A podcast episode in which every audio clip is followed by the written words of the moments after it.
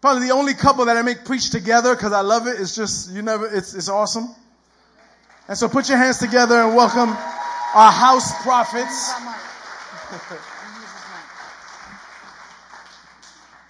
Love you guys. What's up, guys? We always get nervous. Every time we do is get nervous. I feel paralyzed when we're sitting over there. As soon as we get up here, it goes away. So I'm good. Hi, my name is uh, Josh Rivera. If anybody don't know me, this is my wife, Lee. Good morning, everyone. So we just wanted to just say hello, say good morning, start this off with a proper introduction and say that we're really excited to have a large portion of our um, leadership back. Um, and, you know, as everyone was saying, it's it's it's different. It just feels different when they're not here, and then when they're back, we just feel complete.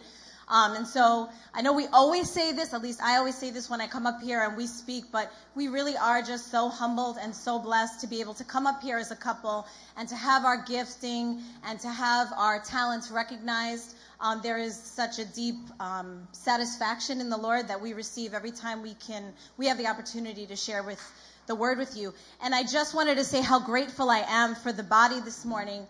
Um, you know, every time we get up here, you would think, you would really think that the more you do something, the easier it gets. However, this is just not the case. So even much more respect to y'all because I don't even know. Because our, our human words get stale, you know, and it's always like, you know, well, Lord, if your spirit is not with me to move this word and to really put it where it needs to go, well, then it's, you know, there's no point in us and us being up here. And so as we were preparing this morning, I was like in prayer and I was just, you know, God, come meet me, and just had all these special petitions before the Lord. And so during worship, I went to the bathroom.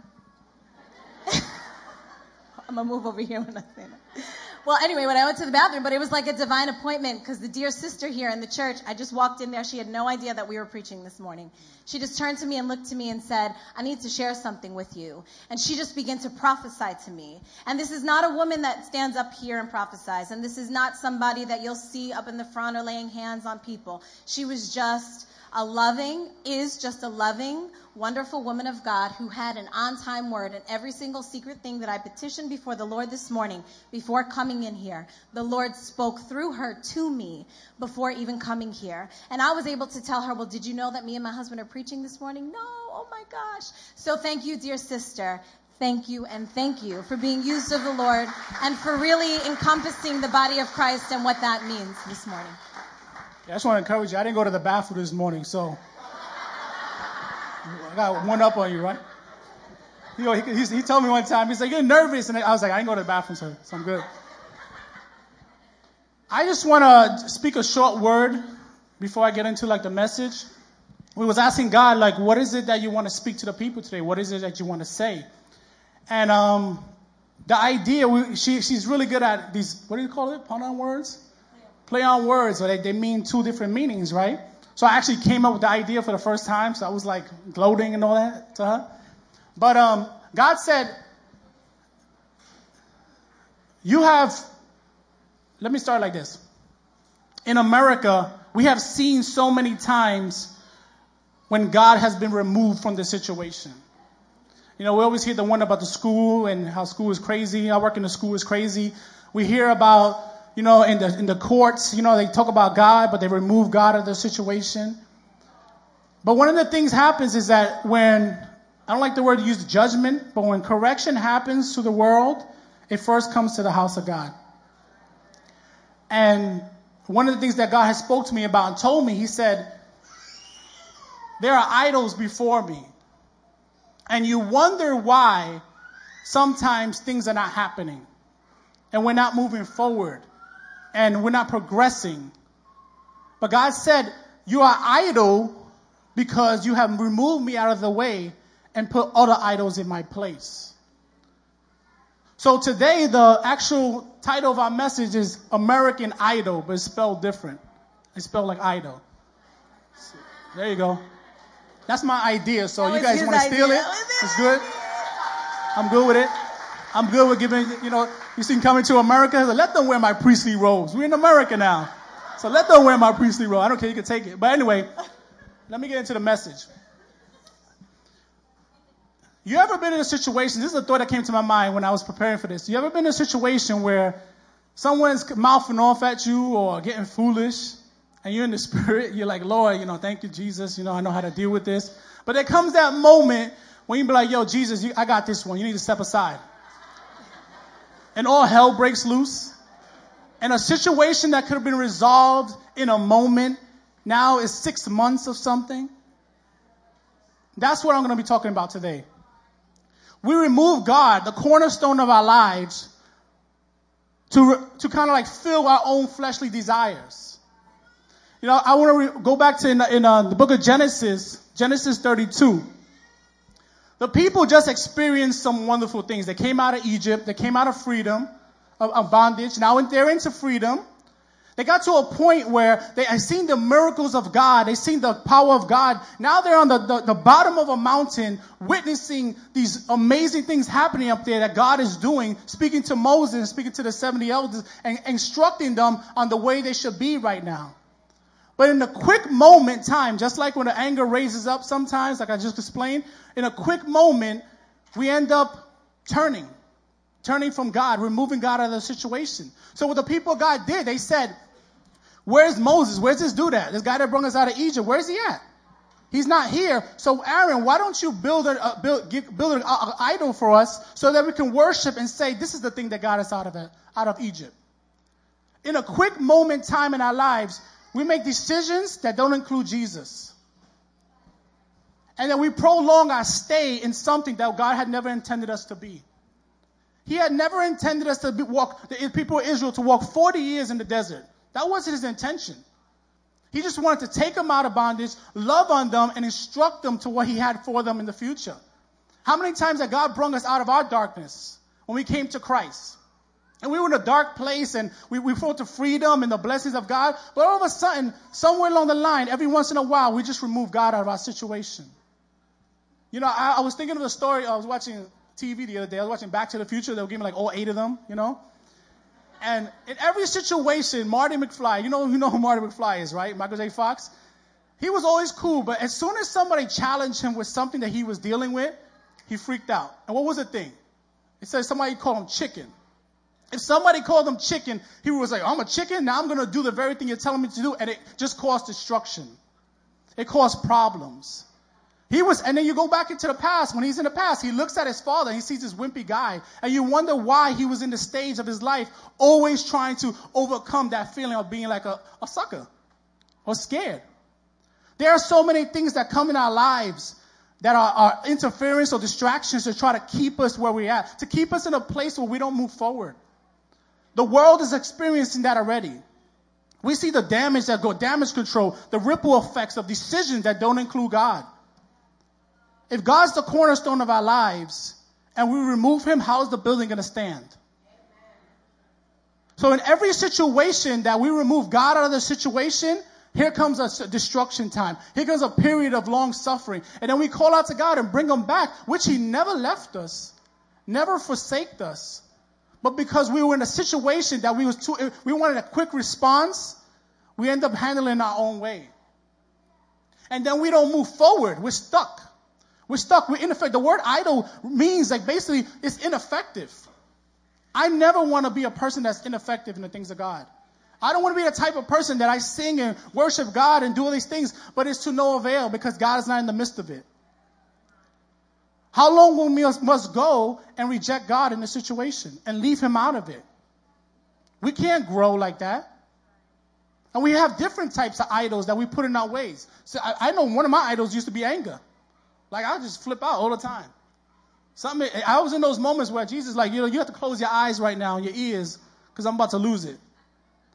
But when God said, well, if you put me in the midst, you will see the very thing that you're doing that's causing a long and long time to get out of, it can be really quick. Just get out of it. And I've seen God move in such a short time just because I allow him to take control of the situation. No matter how long he took, no matter how he did it, I put him in the place to do those things. But how many how many years that we're stuck in stuff and we're saying, God, get me out of this, or God, help me, or God, why you put me in this, when the whole time is us just moving God out of the situation. We're removing him. We're telling him, we're basically saying is, like, I'm going to build this God, this another idol in this situation to kind of like bless me. And sometimes we do move forward. You know, some people get jobs that are really awesome and a lot of money, But where, where's their family? What was sacrificed in the midst because they couldn't wait on the Lord to go do something? Sometimes our attitudes. Sometimes it's pride, jealousy, anger, resentment, people, money.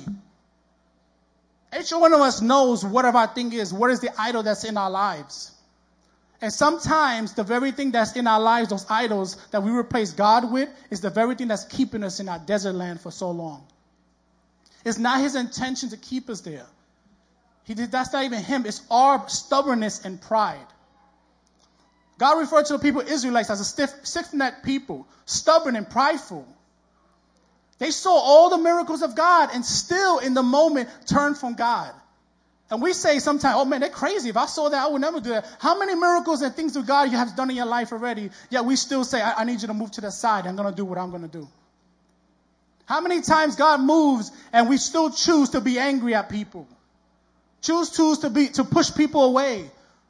The worst thing is you can come out of a wonderful service of God and you see somebody in the street and they look at you with a dirty look. And they're from the church, not from the... They ain't selling drugs in the corner. They're from the church. And I'm like, what, what happened? Like, why is this person angry? Why does one angry at this one? Why does this? Like, I, I can't stand that. But it's like, there's a reason why. They removed God out of the situation. I feel it's best to handle it this way because I feel this way. So I'm going to move God out of the way. And then when there's a, a trickle effect happens, we're stuck. We're idle. And how, how effective we are to this world being stuck in our own little world. When the church is going around in circles over and over and over again, how will we be effective to the world that's out there? What we do is complain. I can't believe they're doing this. I can't believe they're doing that. They're doing that because we ain't doing nothing. We're not stepping forward. We're coming into a season where our God loves us so much.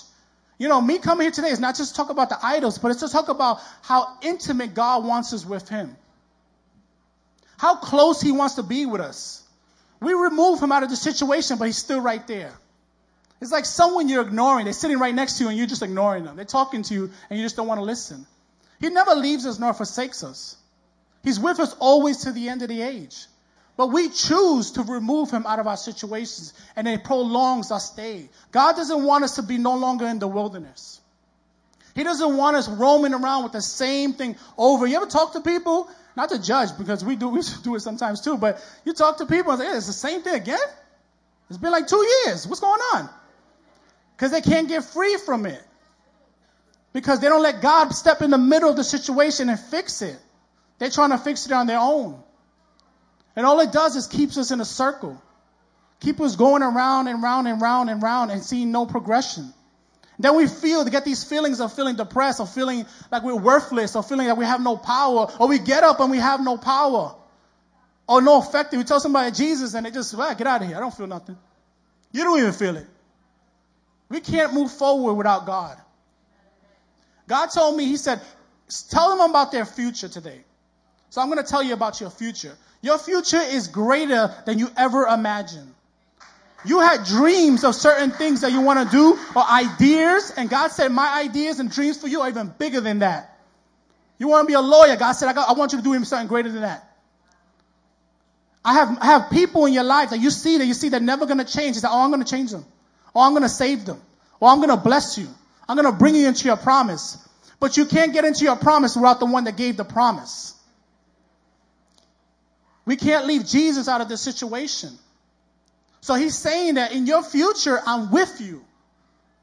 Yeah, there's things that get scary. Yeah, there are things that are, uh, you need courage about. Yeah, you need to have strength in certain situations. But I'm with you.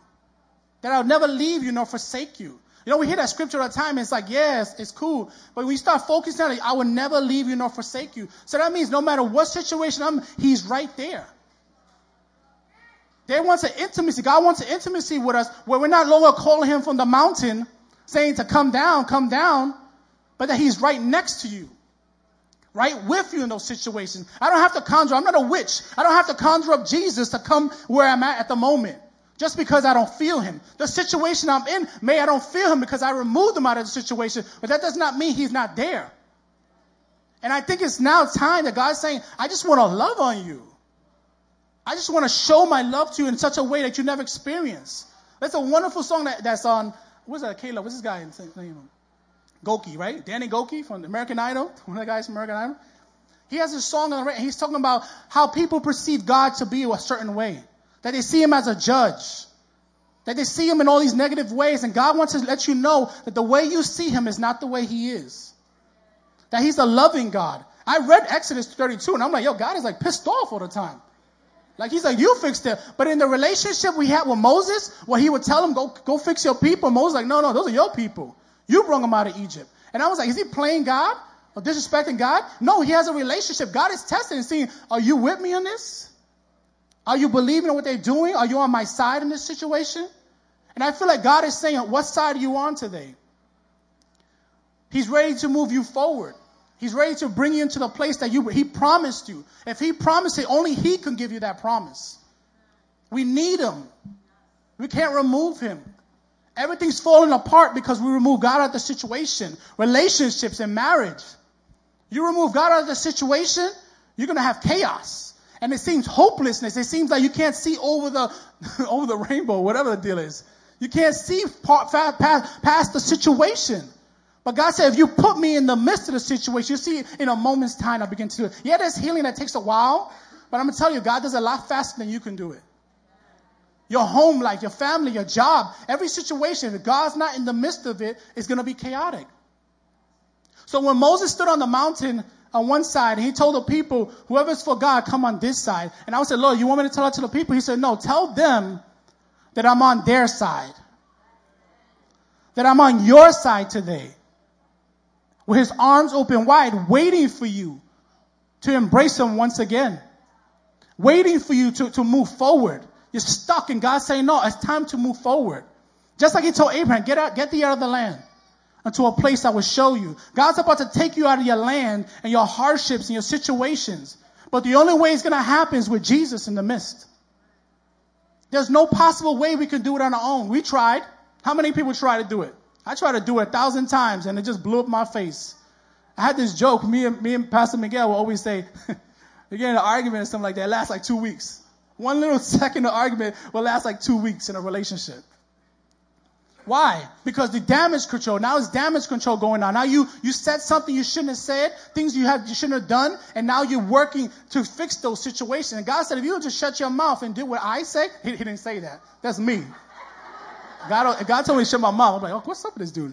But if we would just be quiet and listen to the Lord, he'll give us instructions. When they were waiting on the bottom of the mountain, Moses was getting instructions on how to follow God. If you don't wait for the instructions, you're going to have chaos. God wants us to be effective in America today. We're in the last days. You hear that like a thousand times. We're in the last days. We're in the last days. We see the stuff going on, and God's about to send us. What he did in, in, in Matthew twenty-one is he, when he's talking about the, the stone being removed, he's talking to the Pharisees and he tells them, he said, I'm removing this to you and give it to another that will bear the fruit of it, of the kingdom of God. God has given us the kingdom of God because he knows that we can bear fruit, that we can feed it and it will grow the way it's supposed to grow. But we can't do that without Jesus. We need him in every area of our lives. We need him every day. I was listening to a song on the radio, we need you always, always. Every hour I need you. It's not sometimes, it's all the time we need Jesus. So that you can be effective in everything that you're doing. Effective in the call of your life. The worst thing is like we have like millions of churches in New York City. Like every corner, you go down Gun Hill Road, it's like a thousand churches over there. Right next to each other. But the area is like the worst in the world. That's being with, that's doing things without Jesus. That's moving, speaking, preaching without Jesus in the midst. God is calling you to a closer intimacy with him. He's calling to the place that, that's normal, that deep place that's normal, and it's between you and him. Talking, communicating, directing you. You don't have to feel ashamed. You don't have to feel afraid. You don't have to be confused. But how many more signs that we have to see before we come to Christ? Do we fully trust God in every area of our lives? I tell you, I don't need to see fire come out the sky to know that God's doing something, that he's here with me. It just takes us opening our mouths and going to God and saying, are you here? Show me the way out. Help me in this situation. Let me see the breakthrough. Be with me all the way. And God holds our hand the whole time. Whether we talk to him or not, he's holding our hand, guiding us in the place we're supposed to go. Take them with you. We don't want to be like Marty McFly going back and forth from future to past, back and forth, and then messing up every situation along the way. If we just take Jesus with us, it'll just be one way. And it'll be the easy way and the right way. Because his burden is easy and light. So today, I just encourage you today to really just put God first in everything you do. Don't remove him. Chaos is going to happen. Problems going to happen. And then we'll be ineffective. We don't grow. The Lord doesn't want us in a place no more where we have attitudes and we're rude to people. And I don't want to go there because this one is there. I don't want to be there because I hate her or hate him. That stuff, that season's time is over. All you're going to bring is destruction upon yourself. Because I'm not owning nobody else's destruction. You know what I'm saying? It's only going to be on you. So God is saying, come. Put me involved in the situation and see what I do for you. See how I overcome your situation. See how I already overcame it and you just going to follow me. God just wants you to follow him. You know what's that ludicrous song I told you? I told her to sing it today. I told her to sing the other song last time. And it was prophetic, right? But she didn't want to sing it this time. But I said, when you move, I'll move. Just like that. I'm supposed to sing that, really? I told her to sing it in a prophetic way. It'll sound different. But it's true. When you move, I'll move, Lord God. And it's just like that. It's not you going ahead of time or being anxious for things or trying to make things happen. When he moves, you're going to move. When he speaks, you're going to speak. And it's just like that. Okay? So let me bring my wife up.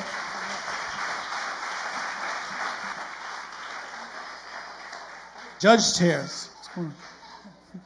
You know, sometimes the the sounds of the world and the ways of the world, sometimes they resound so deeply and so loudly on the inside of us that it has like almost an echoing effect. And we're following that echoing effect as much as we sit in the pews. We don't really understand that we're not doing things God's way, but we're actually doing what's been resounding and what's been echoing in our ears. And sometimes that echo just sits there. And as I was just sitting there, I saw this echo just resounding. So I just want to take a minute. I just command that echo that's shouting out to you in regard to the ways of the world and how to handle situations. I just command that echoing voice to be shut down in the name of Jesus.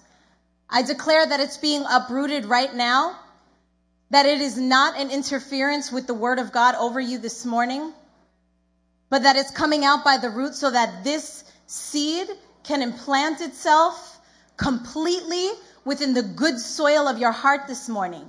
I declare that there will be change, because I heard the enemy this morning just sort of like saying, nothing's going to change. Nothing's going to change. I bind that lie in the name of Jesus. Not by my own authority, but by the authority of the kingdom of God and by the blood of Jesus, I bind the lie that you will not change. I bind the lie that we will not change as a people. I bind the lie that we will not be effective. I bind the lie that we will not have impact in the earth. I bind the lie that we are a weak people in the kingdom of God. I bind that lie. And I command it to go straight back from where it first came in Jesus' name. Now I want to read you that story. We're talking this morning about Exodus thirty-two, and we're talking about the golden calf, and it's a very popular story, and as you can see, the golden calf, Bert, genius, where are you? Back there, okay. I want to read this to you. It's Exodus thirty-two. It says, when the people saw that Moses delayed to come down from the mountain, now Moses was on the mountain for forty days. Aaron was the high priest. Aaron was in charge. The people became weary. So when the people saw that Moses delayed to come down from the mountain, they gathered together to Aaron, and they said to him, make us gods to go before us. As for this Moses, the man who brought us up out of the land of Egypt, we do not know what has become of him. Moses did not bring them out of the land of Egypt. The Lord brought them out of the land of Egypt. Already their perception was skewed. Already. So Aaron replied, and this makes me so sad. Aaron replied, take the gold rings from your, the ears of your wives, your sons and daughters, and bring them to me. So all the people took the gold rings from their ears and brought them to Aaron. He received the gold at their hand, and he fashioned it with a graving tool, and he made it into a molten calf. And they said, "These are your gods, O Israel, which brought you up out of the land of Egypt." I read that over and over. I can't tell you how many times I read that, because I kept trying to figure out, really, where was Aaron? Where was his leadership? Where was the fear of God? He knew that the Lord had anointed him to be a priest, to be a leader over the people.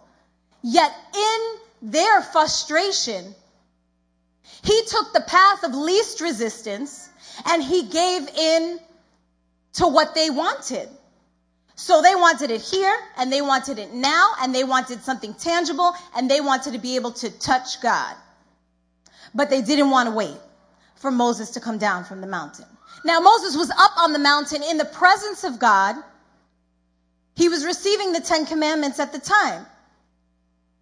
He, I, I just think about myself. I just think about if there was somebody, you know, I know that Pastor George is in the presence of God, because I know that when he stands up here, I go home or I'm sitting in the pew and I'm like, oh my God, that hit me right there. I know that was the Lord. I know that was a word that fed me. When Gary preaches, when Pastor Miguel preaches, when, when God's people stand up here and they feed us, I know I'm hearing from God. I don't have to get anxious and, and wait in my house and be like, Gary, you got a word for me? Pastor George, you got a word for me? You got a word for me? Because I'm so anxious, because I'm waiting, right? And some of us are waiting. We're waiting on the promises. We're waiting on people. We're waiting on jobs. We're waiting on promotions. We're waiting on stuff. We're waiting to get a better car. We're waiting to get a bigger house. We're waiting to have more food in our house. We're, made, we're waiting for better friends. We're waiting for all these things. And we're getting frustrated. And that's what the people did. They got frustrated. And so they decided they were going to build this idol. And, you know, I want to say thank you, Pastor George, for always... Pastor George, when we preach, he always asks us, give me your sermon in a sentence. So it's almost like he's saying, what's your mission? Like, what's your, I almost see it as like a mission statement. Like, I have to prepare a mission statement.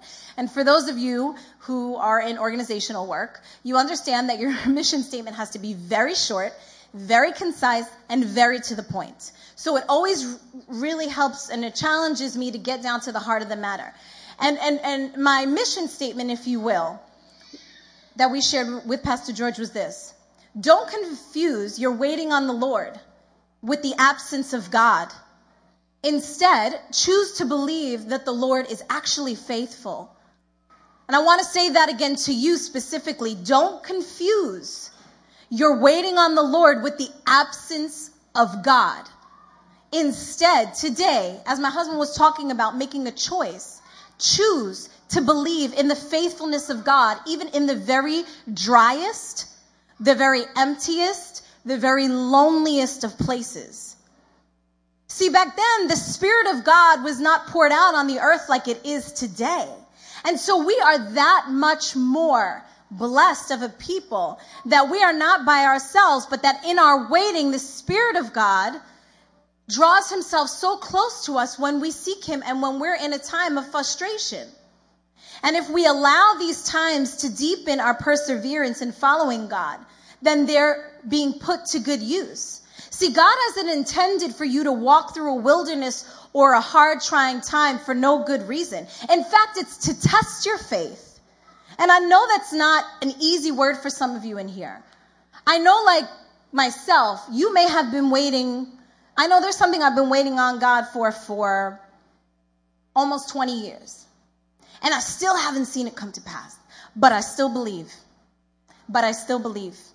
Because my waiting was not intended for me to fall away from my faith. In fact, it was intended to test my faith so that I would move closer and deeper and have more movement and fluidity into the presence and the Spirit of God. It was intended for me to press in and move forward so that I could stand up here and preach to you.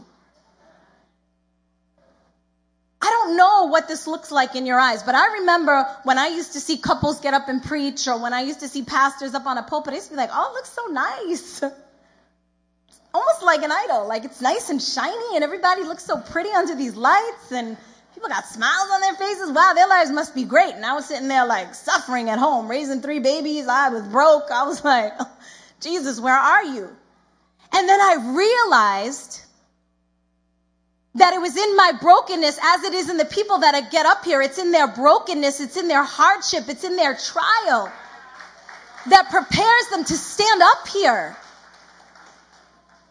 You know, so the hardest word I've ever received from anyone, and I've gotten it three times in the past eighteen years.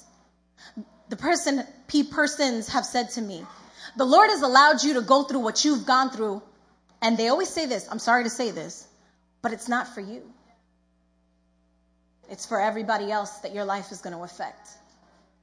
And if you really understood and walked a day in my shoes and understood the rejection and the level of loneliness that I have had to walk through, and I don't glorify my suffering, but I will glorify the Lord in his faithfulness in my suffering. That he has always come to me as a faithful father, and he's always filled me. And yes, is it possible to come up here all the time and say, I hear the Lord say? Yes, it is. Because yes, I do. I hear the Lord. I hear him. And maybe that had to take me not having an earthly mother or not having an earthly father, for me to be totally stripped of every sort of earthly comfort in order to make the Holy Spirit my only comfort. Maybe that's what it took. And I understand that that suffering bears a greater weight of glory beyond this earth. And yet, it has made the way straight. And it has given me so much abundance. The kind of abundance that I could have never set up an idol or exalted my own ideas or exalted my own thoughts to attain. I could want after promotion. I could want after more. I could want after a title, but for what? That's not going to gain me the glory of God. That's not going to gain me promotion in the kingdom. When you sang that song this morning, my God, when I stand before you, just to hear you say, well done. Just to hear you say, well done. That's what the earthly suffering is going to give us. And if I forsake all that I know, and if I lay down my life, will not Christ come and bring it back? And in this earth, I have been blessed. And in this earth, I have been given way more than what I ever dreamt or what I ever thought. And that's exactly what God wants and wanted to do back then when the people were making a golden calf and making an idol. Let me encourage you this morning, don't forfeit your voice and your faith just to fit in the people with the people around you. Don't be like a circle trying to fit into a square. You're going to look mighty foolish. You may not feel foolish because you're accomplishing your goal, trying to get in with that crowd, trying to be with those business people, trying to act like something that you're not. But let me tell you something. Other people around you see it. F Y I. I'd advise you to be the most authentic, real person in Christ that you can possibly be and bend for no one. Love everyone. Be kind and gentle and merciful and meek to everyone you come across. But don't bend for anyone. Don't worry about the look on their face when you say, I don't agree with gay marriage. Don't be afraid of the look on their face when you say, a child allowed to declare that they are not a boy or not a girl, not okay. I'm not going to make anyone believe that it's okay to offer their children up to other gods. Because let me tell you something, it's not okay. Don't be afraid. Don't turn away your head from injustice just to make yourself comfortable wherever you're sitting today.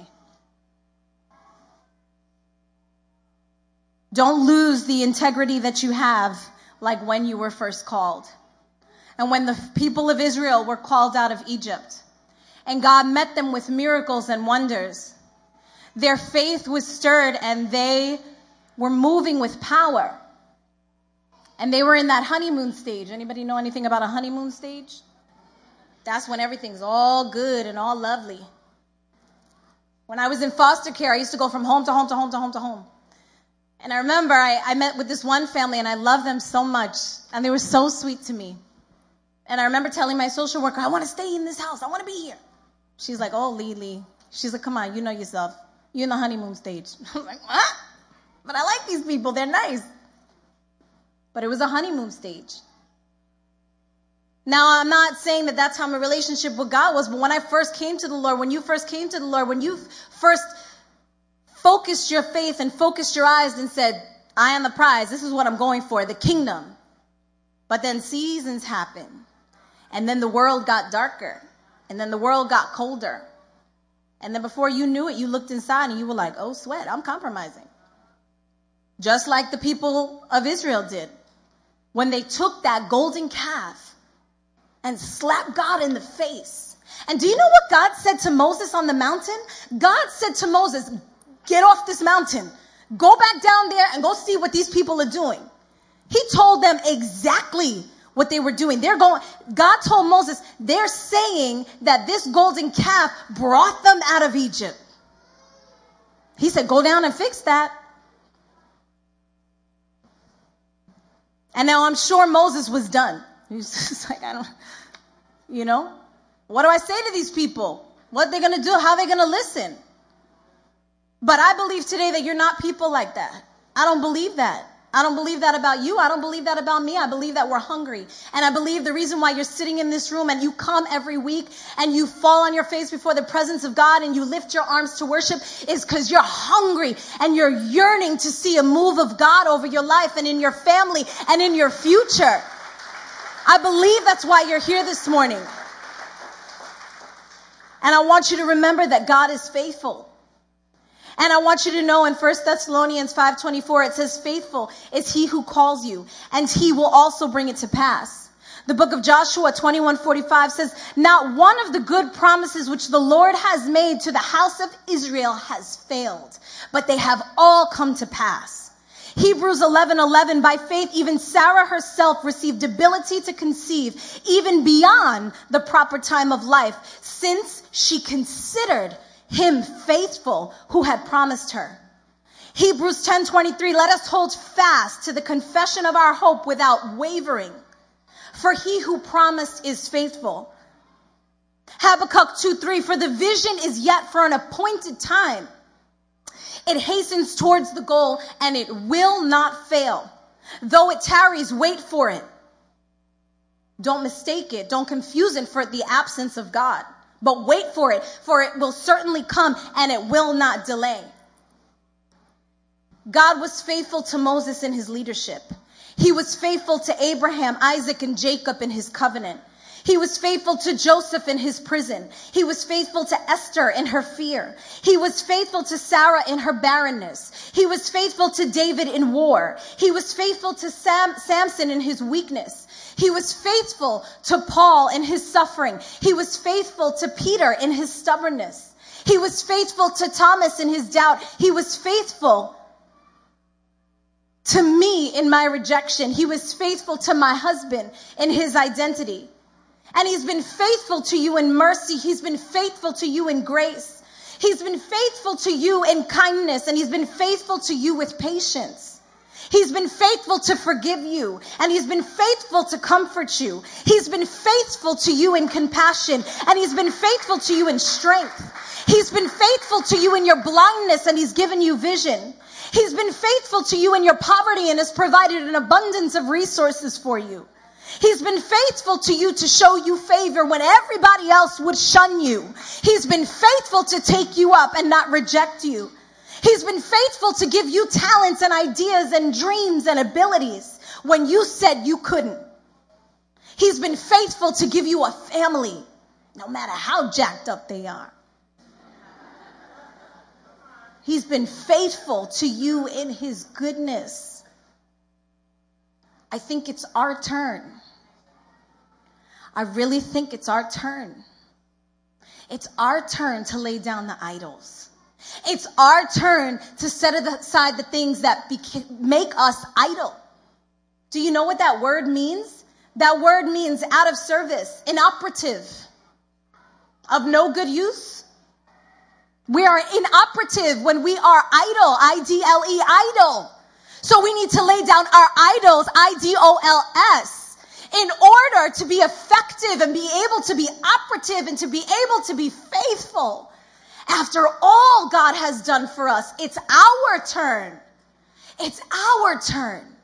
It's our turn to give back unto God what he's given to us. Not that we owe him anything. Not that he's requiring. Not that he's saying, you have to pay me back. No, that's not what he's saying. He says, I love a joyful giver. But it's our turn to give back. It's our turn to show our faithfulness to one another. It's our turn. Today, will you choose to take up the steed and to be faithful unto God? Sometimes it's scary to let go of the idols, and it's scary to let go of what we know. But there's a greater weight of glory waiting on the other side of this. There is a beautiful, majestic presence of God that's waiting for you. And it waits for you every single day.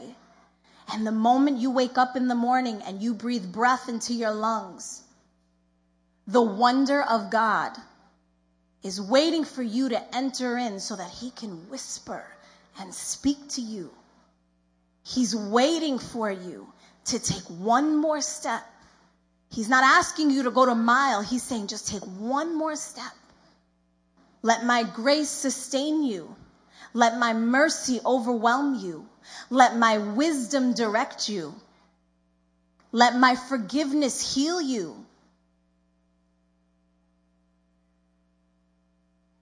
God, I just thank you right now. I thank you for your presence. I thank you for your mercy. I thank you for your faithfulness. Father, you will remain faithful over us. And you will give us the grace to be faithful to you, even when we can't, even when we're not able to, God. We know that there is no condemnation to those who are in Christ Jesus. And I know that even in this moment, as the thoughts of your people are just all the things that they've been walking through are shooting straight up into their memory, God.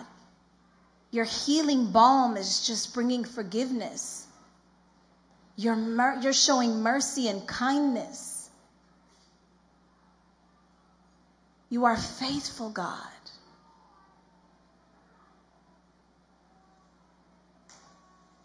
You're faithful, Jesus. Just stay where you are right now in that moment. I want you to imagine that there is almost like a stage on your heart. And on that stage, that place is called an altar. And if there's something that's on that altar that doesn't look like God, I want you to ask God to give you the grace to remove it.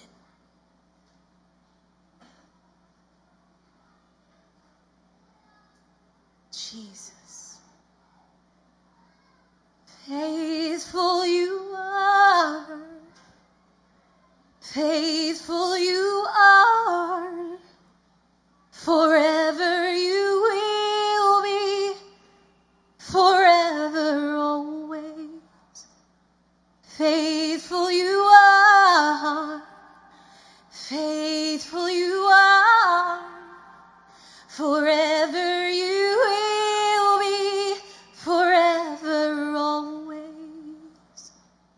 Faithful you are, faithful you are, faithful you will be forever always.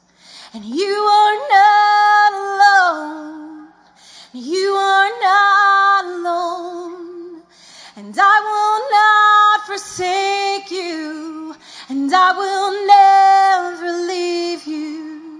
And you are not alone. You are not alone. And he will not forsake you. And he will never leave you. 'Cause faithful you are. Faithful.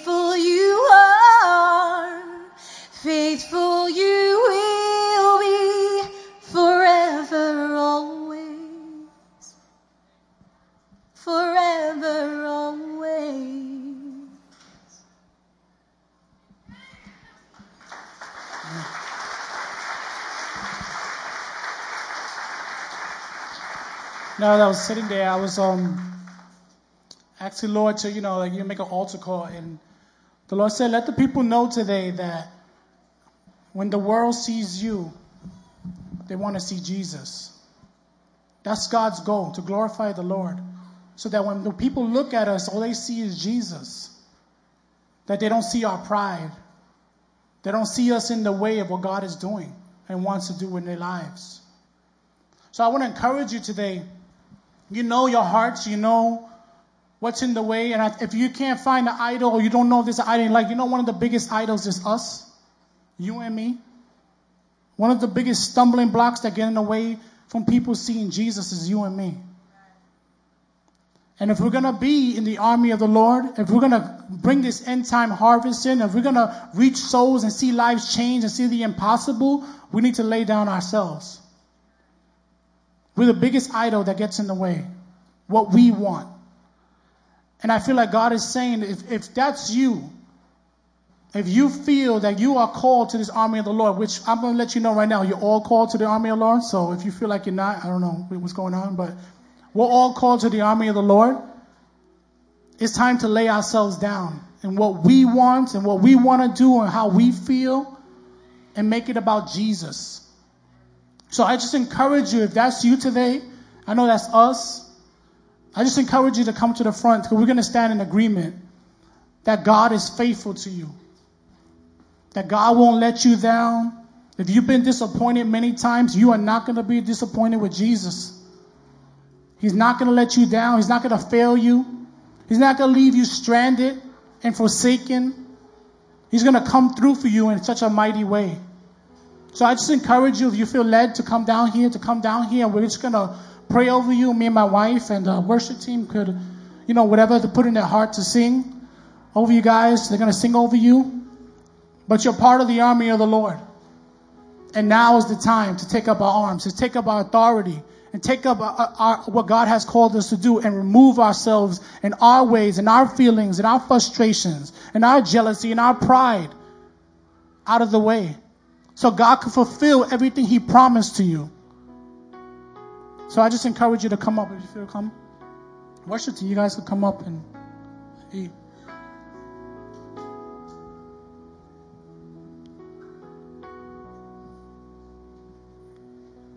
I'm just going to pray a general prayer, and then me and my wife, if any of the prayer team wants to come pray that, pray for people down here, we should let you know that what you're doing now is not just for show, but it's showing God that I'm for real.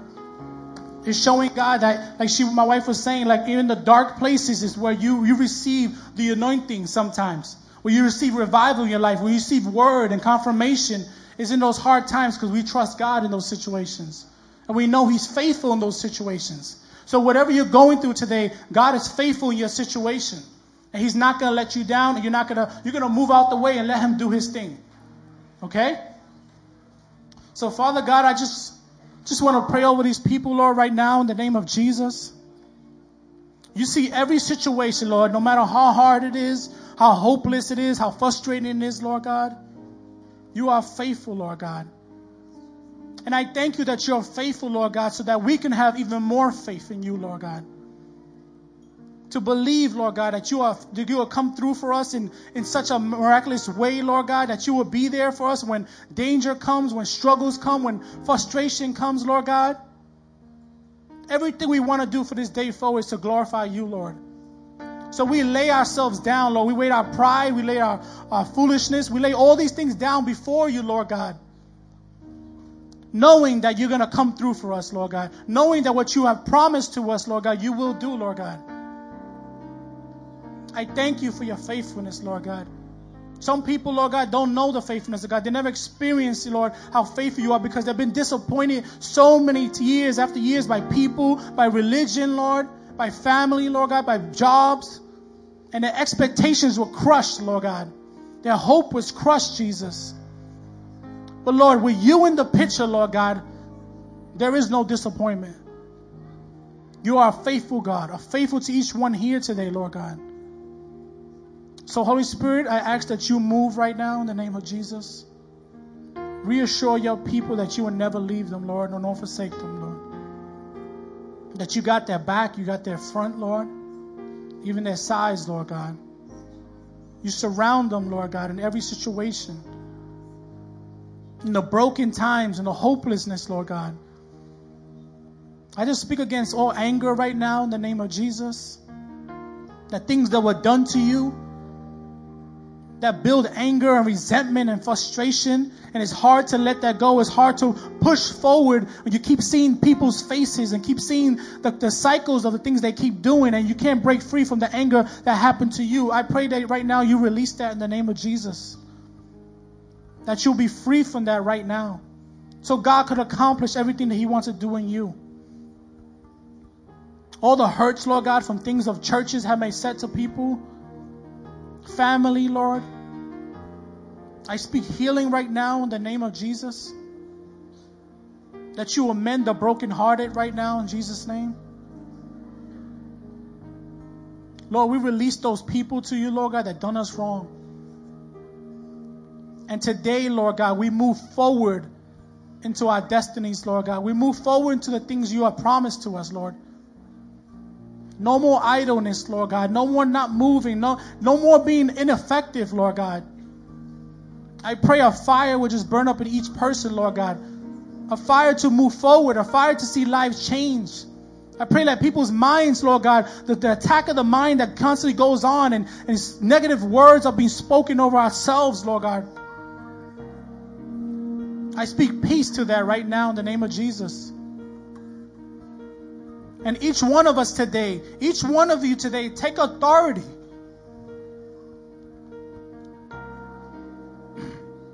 It's not just us. It's not just people you see on T V doing things. You have authority. If you don't take up your authority, how can the people around you be saved? How can people around you be changed? How can your situation change unless you have authority? You take your authority that God has given to you. If you don't know what that is, just listen to the Lord. Everything your heart desires to do for someone, to bless them, to see their lives change, is the Lord speaking to you. Take up your authority and do it. There's no more idleness. No more standing still. There's no place like that in the army of God. There's no place in the kingdom of God for that. He has given you the kingdom.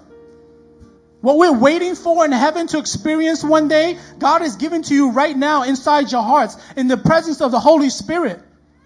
And he's fully equipped you to do everything God has called you to do. Don't run from the Lord no more. Don't see the signs and still complain. Don't see the signs of what God is doing and still fight him and still be stubborn. A donkey is stubborn. I don't got to say the other name with a donkey, but a donkey is stubborn because you try to make him go a certain way. If he don't want to move, he ain't going to move. And there's nothing I can do to convince you. But I want to let you know that Jesus has his open arms. He's sitting right next to you. He's in your home waiting for you. Even though there's a storm going on in your life, Jesus is right in the midst of the storm. And at any moment, any moment, you could call out to Jesus and he'll be right there for you. And if you don't know Jesus this morning, wherever you're sitting, just bow your head, close your eyes. Just say, Jesus, in your heart, you could just say, Jesus, I need you. Jesus, I believe that you are the Son of God. I believe that you died on the cross for my sins. I believe that by the power of the Spirit of God, you rose from the dead. And I invite you to take your place in my heart, in my home. You are Messiah. You are the Savior. And I will put no other God before you. Thank you for forgiving my sins. Thank you for cleansing me from all unrighteousness. Thank you that you are now the Lord of my life. And that my future is clearer than it has ever been. And that I will live and not die to proclaim the works of the Lord in the lands of the living. In Jesus' name, amen.